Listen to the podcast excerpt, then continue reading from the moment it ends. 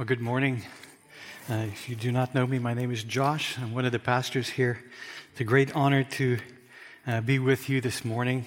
I look forward to preaching God's word.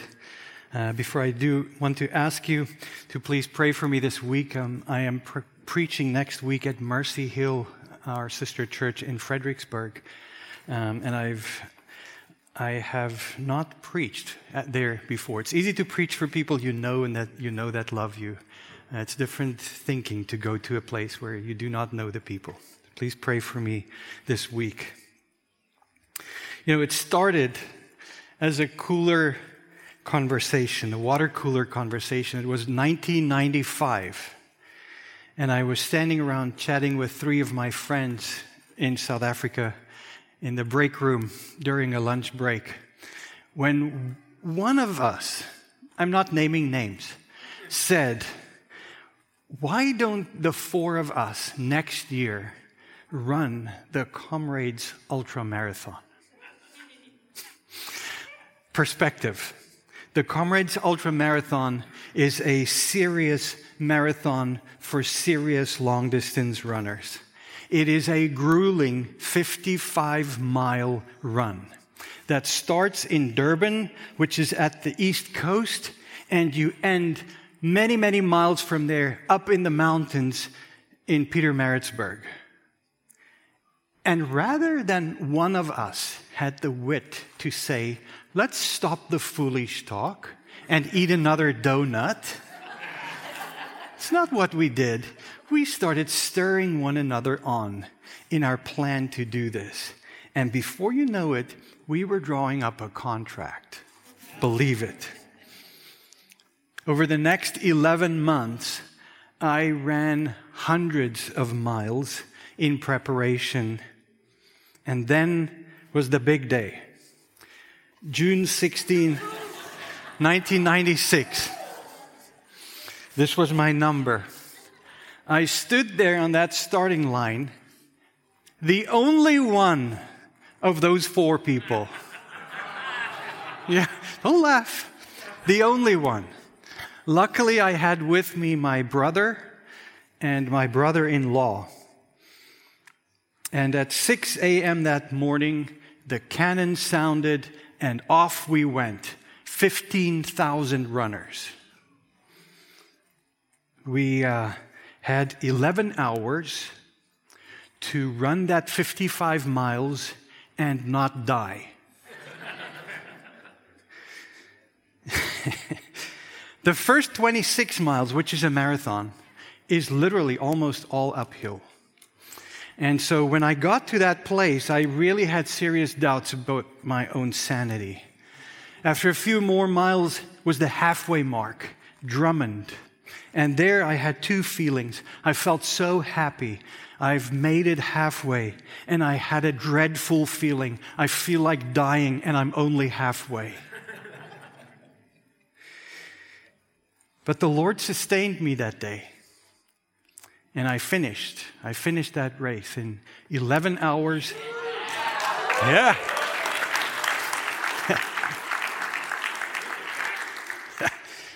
I finished in 10 hours and six minutes that race. What's even more crazy is I ran it two more times. Something must be wrong. But every one of those 15,000 people who started that race that morning did not finish that race that day. Many people stopped along the way because of fatigue or because of injury. And specifically not- noticeable to me were the last 20 ish miles. There were these rescue vans that slowly started driving along the runners. And at any point, a runner could flag them down if they could not make it any further. And they would come to you and ask you, Are you sure you want to get in this van? And if you said yes, you wanted to get in this van, they would rescue you and the first thing that they would do is they would take a big sharpie and they'll do that. It signaled to everybody that you did not finish this race. that you did not endure to the end, that you were not going to receive your reward, a medal. And inside that van, I saw some of the most defeated looking, crushed in spirit people I've ever seen. They've trained for months. They've traveled many miles. They, they, they made it there and they ran in this race but they did not make it to the end. And the mere fact that they were running in this race did not guarantee that they were going to make it to the end of this race. I hope you understand the close correlation between that marathon and the Christian life. You and I are, according to Hebrews 12, running a race that we have to run with endurance to the end. If we are to, what Peter says in 1 Peter 1 verse 9, obtain the outcome of our faith, the salvation of our souls. This is a constant theme through all of Scripture that we have to endure to the end. Let me read you four quick scriptures. Matthew 24 and verse 13. But the one who endures to the end will be saved. James 1:12 Blessed is the man who remains steadfast under trial for when he has stood the test he will receive the crown of life Hebrews 3 and verse 14. For we have come to share in Christ if indeed we hold our original confidence firm to the end. In 2 Timothy 2 verse 12, if we endure, we will also reign with him. Endurance in an ultra marathon is both an endurance against something, against the pain and the exhaustion that sets in. And it is endurance towards something. It is a striving towards that finish line. And similarly, endurance in the Christian life is an endurance against something.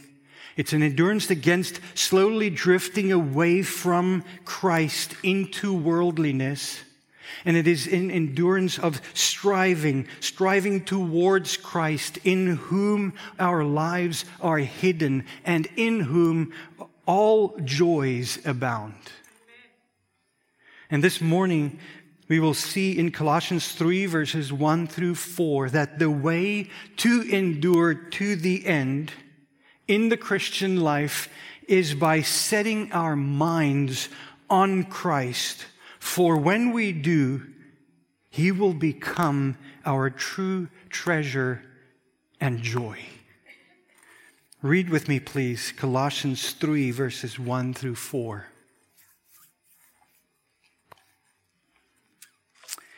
If then you have been raised with Christ, seek the things that are above where Christ is, seated at the right hand of God. Set your minds on the things that are above, not on the things that are on earth. For you have died, and your life is hidden with Christ in God. When Christ, who is your life, appears, then you also will appear with him in glory. Pray with me before I start.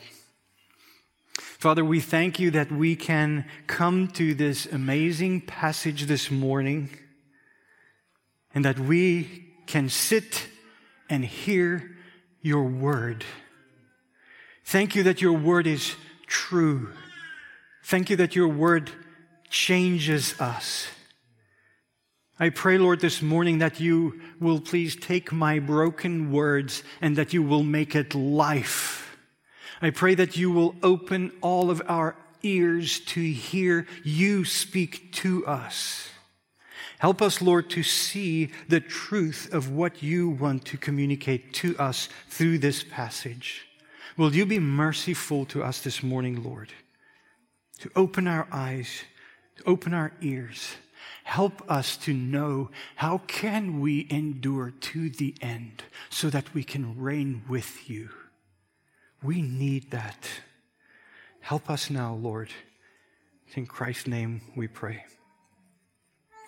We're going to start by looking at a warning that's in the middle of this and at the end of verse 2, where Paul says, Set your minds on the things that are above, and here's the, war- the warning not on things that are on earth.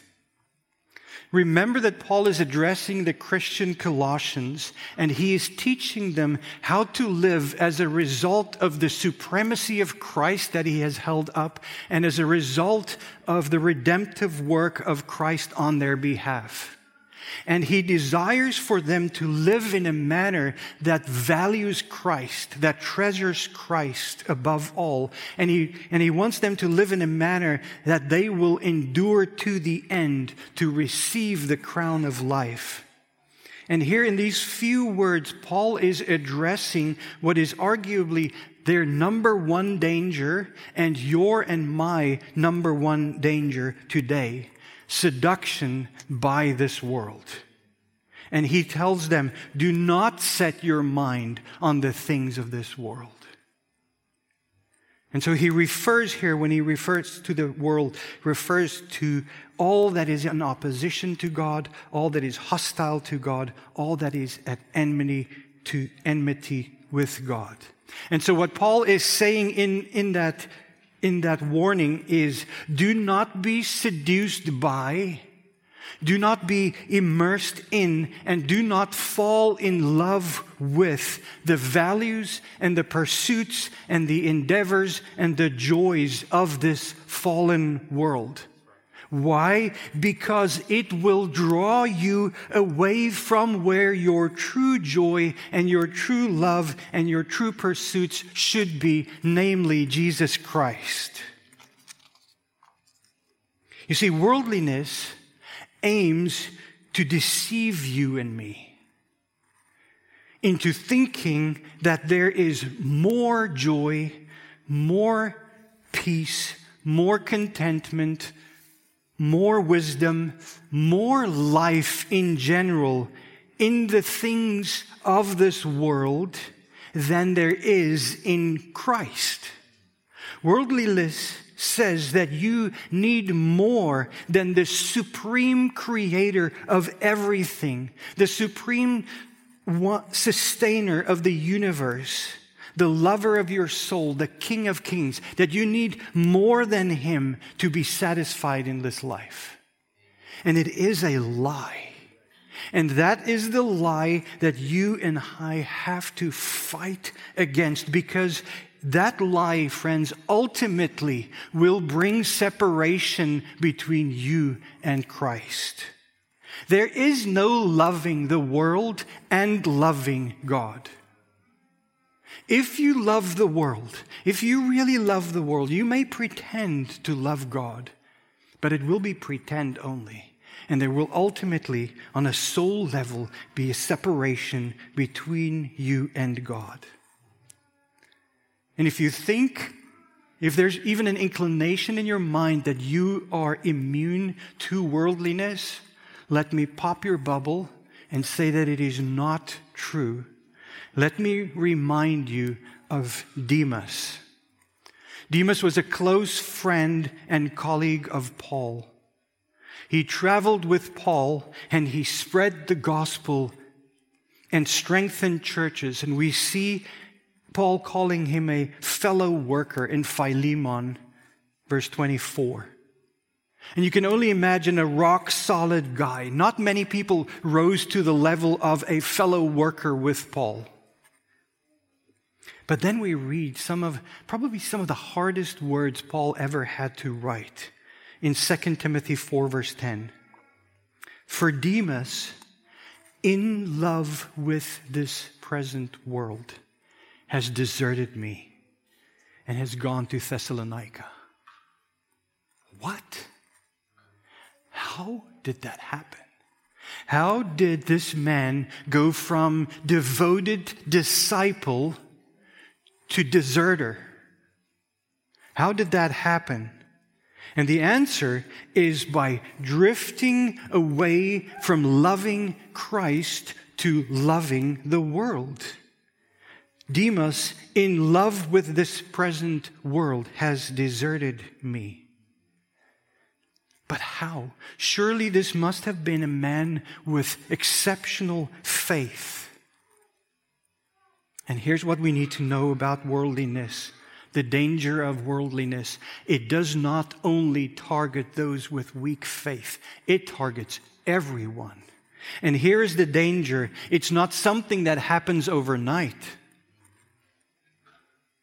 it is a gradual, subtle conforming to this world and a falling in love with this world. Worldliness has a slow and steady pull like gravity, relentless. And if it has its way, the ultimate result will be that you will love the things of this world more than you love Christ. C.J. Mahaney says in his book, Worldliness Resisting the Seduction of a Fallen World, worth reading. He says this It begins with a dull conscience and a listless soul. Sin does not grieve him like it once did. Passion for the Savior begins to cool. Affections grow dim. Excitement lessens for participation in the local church. Eagerness to evangelize starts to wane. Growth in godliness slows to a crawl. In this way, the person who once was passionate for Christ like Demas, is over time taken captive by sin. Wow. This is drifting away from Christ into worldliness. And so I have to ask you this morning if you evaluate your own life what are the areas that you are most vulnerable, most likely to being seduced by this fallen world? To drift slowly away from your passion for Christ towards a passion for this thing. And if you, if, you, if you want to know how to know these things, ask yourself questions like, what is it that dominates your mind? On a regular basis? What constantly fills your thoughts? What are you looking for on the internet in your downtime? What passions do you have? What is the main thing that is all over your conversations with your friends? What most often stirs your heart? Is it a desire or a pleasure for earthly things? Whether games or travel or movies or cars? Is it a desire for more wisdom, worldly wisdom? Is it maybe the draw of pornography? Is it your longing to really be liked by other people? Or is it your unhealthy amazement with everything Hollywood? Or is it stuff? Or the draw of money? Or alcohol or social media? We have to answer that question for ourselves. What are the things that your mind and your thoughts constantly gravitate to other than Christ? Because hear me this morning, church, those things, that thing that you are thinking of right now is your enemy. It clamors for all your affection, for all your time, for all your attention, and eventually for all your worship. It wants you to leave the God you love, and it wants to be your functional God that enjoys all of your pleasures, all of your affections, and all your allegiance. And if we do not go to war against worldliness daily, moment by moment, it will gain real estate in your heart. And over time, that real estate will grow and grow and grow until it has taken over the landscape of your heart. And your love and your passion would have turned away from Christ and onto this thing that you so love in this world. So, how do I endure to the end, Josh? How do I not slowly drift away from my love for Christ into my love for this world? Can I, can I maybe manage my sin better? Nope. That thing, that thing that you are thinking about, that wants to entice you, captivate you, seduce you, cannot be managed and the reason is because it is not primarily a doing thing. Sin is not primarily a something we do wrong. It is a heart issue. Watching less movies will not cure your heart's desire to be satisfied by the wowment of entertainment. Playing less games will not remove your heart's desire for instant gratification as you blow up that city. It is a heart issue. It cannot be managed. But does that mean we don't fight it? Heck yeah, we fight. We fight against the sin in our lives and against that passions that want to drag us away from a passion for Christ. We do battle because if we do not, we will drift away from Christ, the one we love. So, how do we do battle? That is the question. And the answer to that is we fight to make Christ our supreme treasure. That is how we endure to the end. That is how we not drift away from Christ into worldliness. And how we do this is we do this by continually setting our minds on Christ. For when we do, He becomes our treasure, our satisfaction, and our joy. And so Paul gives us the answer to this warning not to look to the things on this world. And in verse 1b, in verse 2, he says this Seek the things that are above where Christ is, seated at the right hand of God. Set your minds on the things that are above. And so you may ask, what does this mean? What does it mean to set my mind on Christ? It really is not difficult, church. Do this with me. Can you think of an elephant with me? Imagine its big trunk, its big teeth, flapping ears, big body, huge feet. Congratulations. You just set your mind on an elephant.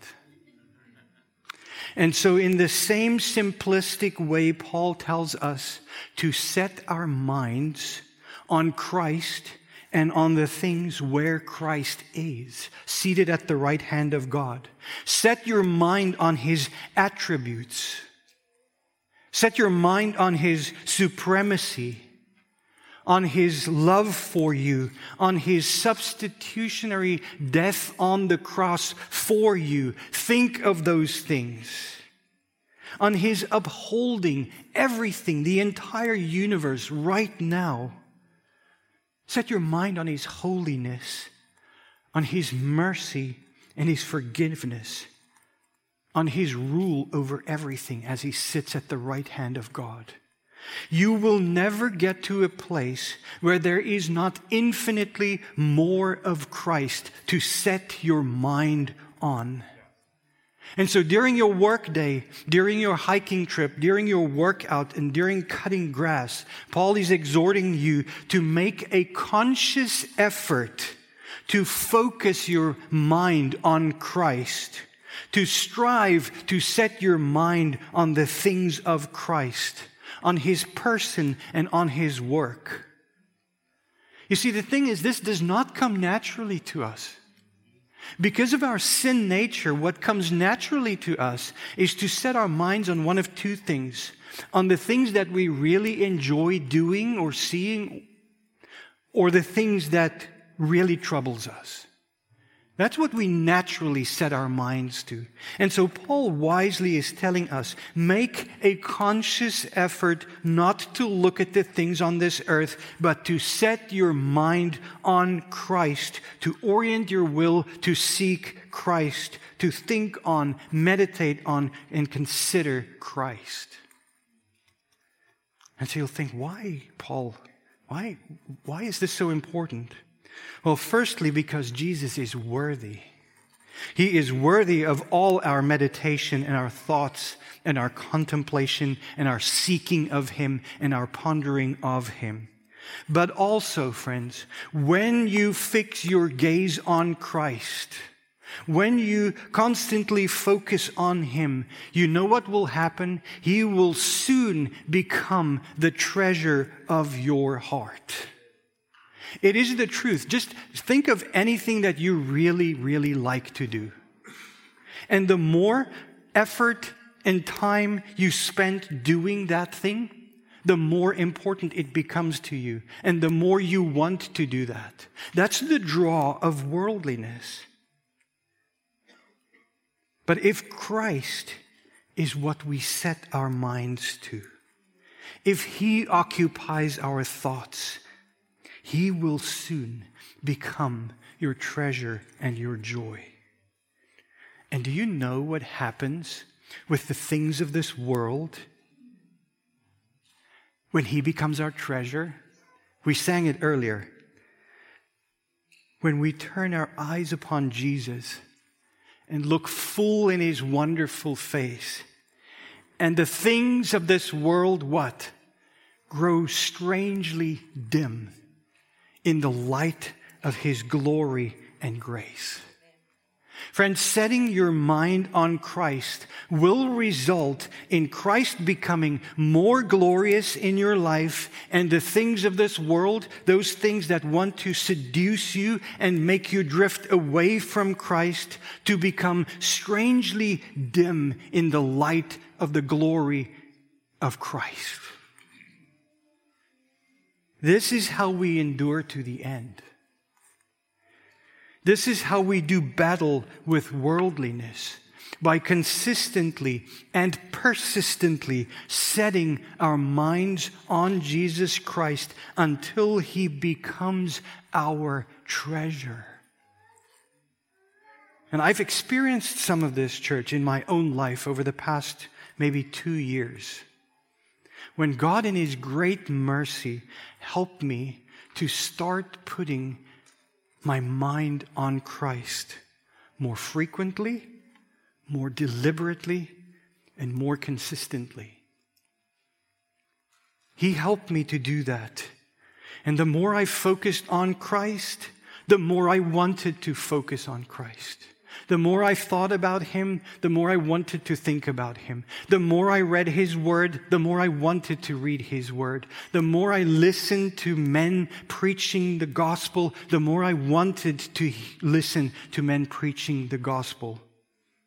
And then one day, several months ago, Suddenly one day, I realized that some of my worldly passions and desires, the things that really can grip my heart, has become strangely dim.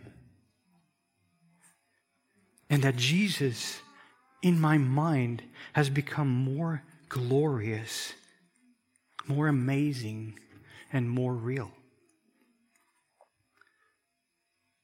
Please don't hear for a second that I am saying I no longer struggle with sin or worldliness or that I've perfected setting my mind on Christ. But hear me, church, I can tell you from firsthand experience. I have lived this, and I pray it will continue that setting my mind on Christ regularly has resulted in Christ becoming more glorious. He has become more of a treasure to me, and the world and its lusts has become dimmer in my view.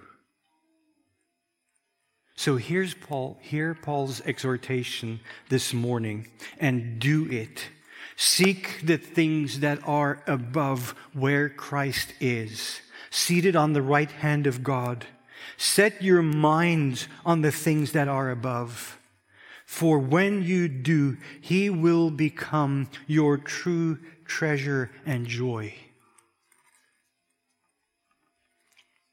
Paul tells us one more reason why we ought to seek the things above, why we must set our minds on Christ.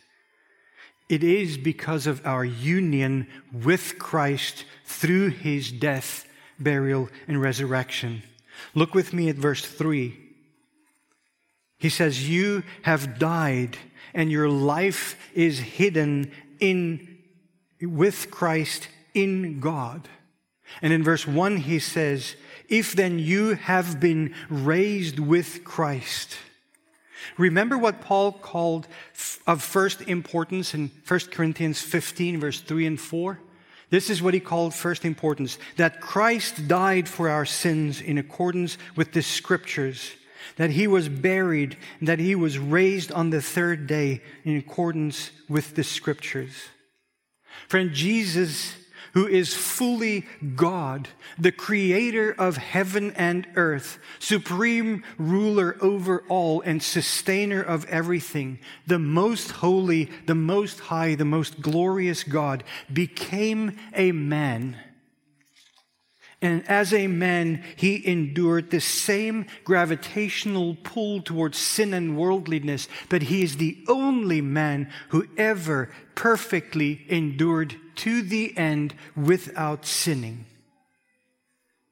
And he did not only endure this world, but he endured the cross, where he represented you and he represented me where he took and carried and bore our sin, and where he took the penalty for those sins, and where he died in my place and in your place.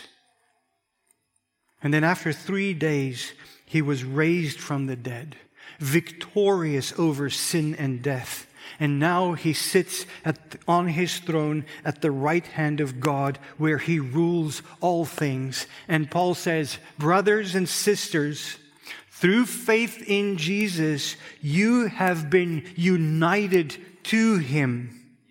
Your life is hidden in him. Rejoice in that. You do not live for yourself anymore. You live for Christ. Your life is hidden in Him. And because it is hidden in Him, it should look different than the people around you whose lives are not hidden in Christ. How should it be, how should it look different? By us setting our minds on Christ continually, by making Christ our treasure and our satisfaction. It should be the natural outflow of a life hidden in Christ. Isn't it good news, church? Your life is in Christ. It is secure in Christ. He's the one who holds you. In Him, you are safe. We see that in verse 4 the result and the reward. Paul ends with this amazing promise Look with me at verse 4. When Christ, who is your life, appears, then you also will appear with him in glory. This is amazing. Here's the result. It's first a promise that if we continue to set our minds on Christ, if we make him our, our treasure, we will endure. When Christ, who is your life, appears, you will also appear. It's a promise that if you endure, you will also appear with him. But then look at that last word. It's better than a, it's, it's better than a medal that you get in a, in a race. It's a reward. We are going to appear with Christ how? In glory. Not only did believers die with Christ, were we buried with Christ, were we made alive with Christ, and are we in Christ, but we will reign with him in glory. Revelation 3:21 The one who conquers I will grant him to sit with me on my throne as I also conquered and sat down with my Father on his throne.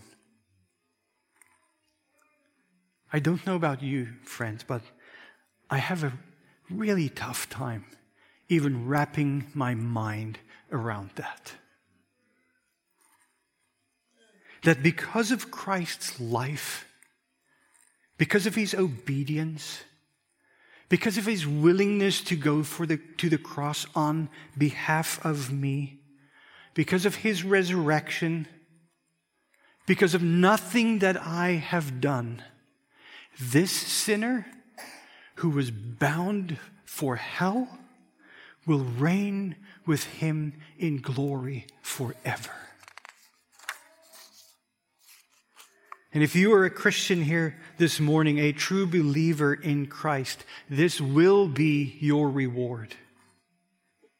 Set your mind on the truth of that also. When you go through sickness, Remember that. When you go through all kinds of trials, remember that. When people reject you because of your faith in Jesus Christ, remember that. Your reward is not here on this earth. Don't look for it here. Soon and very soon, you are going to reign with Christ in glory forever. There is no better news. There is no better reward that anyone can ever give you. If you hold fast to Christ, you will reign with him in glory forever.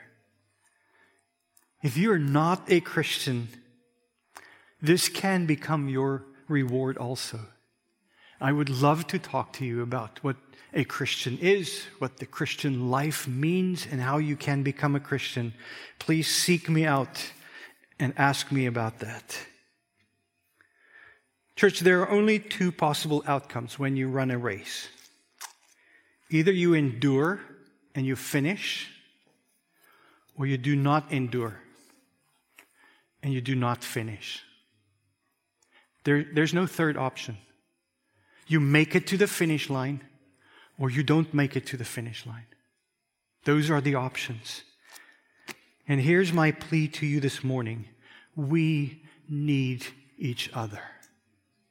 We need each other to endure to the end. I need you desperately, church, to help me to endure to the end.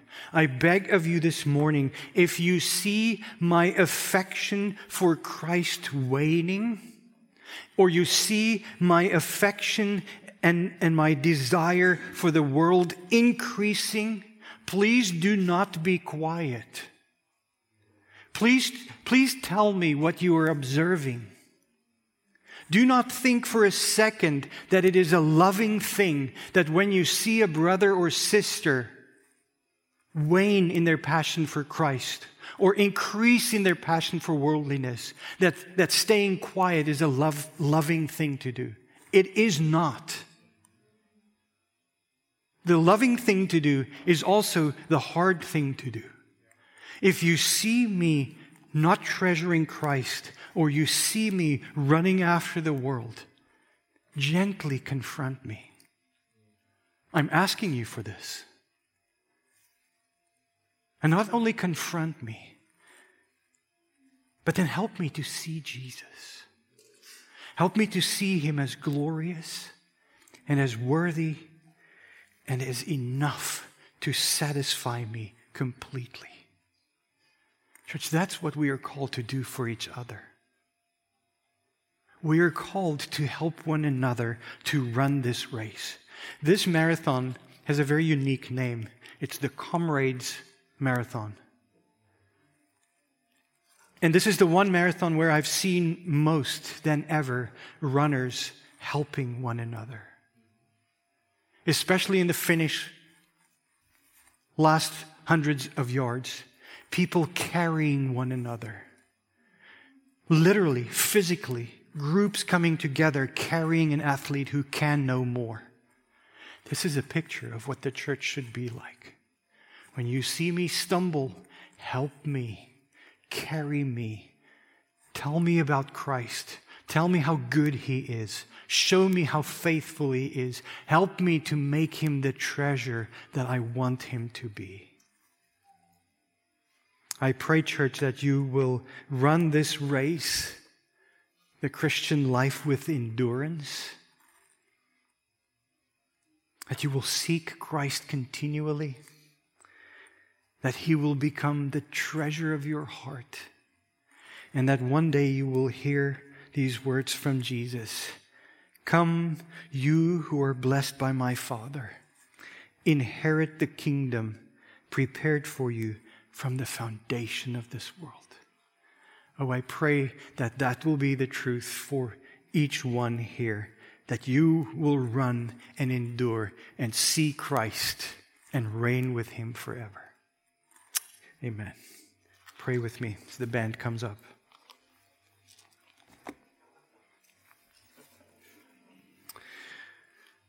Father, we thank you that your word is clear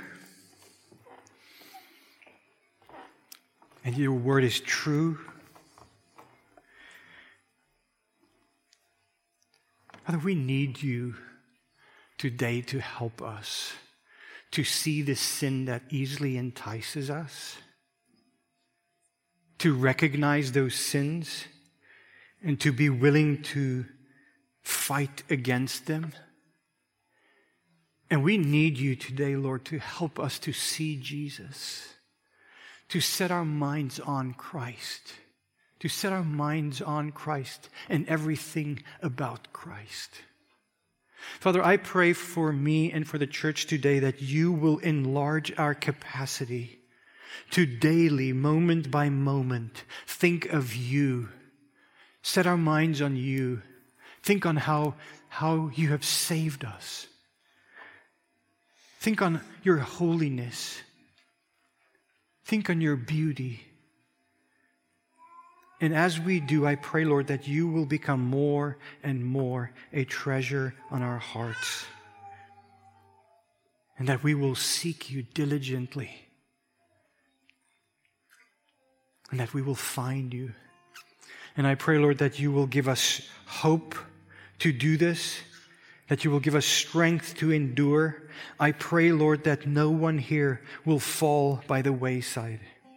I pray that you will protect the men and women in this church, that they will not give up, that they will not be seduced by this world to drift away from love for you into love for this world.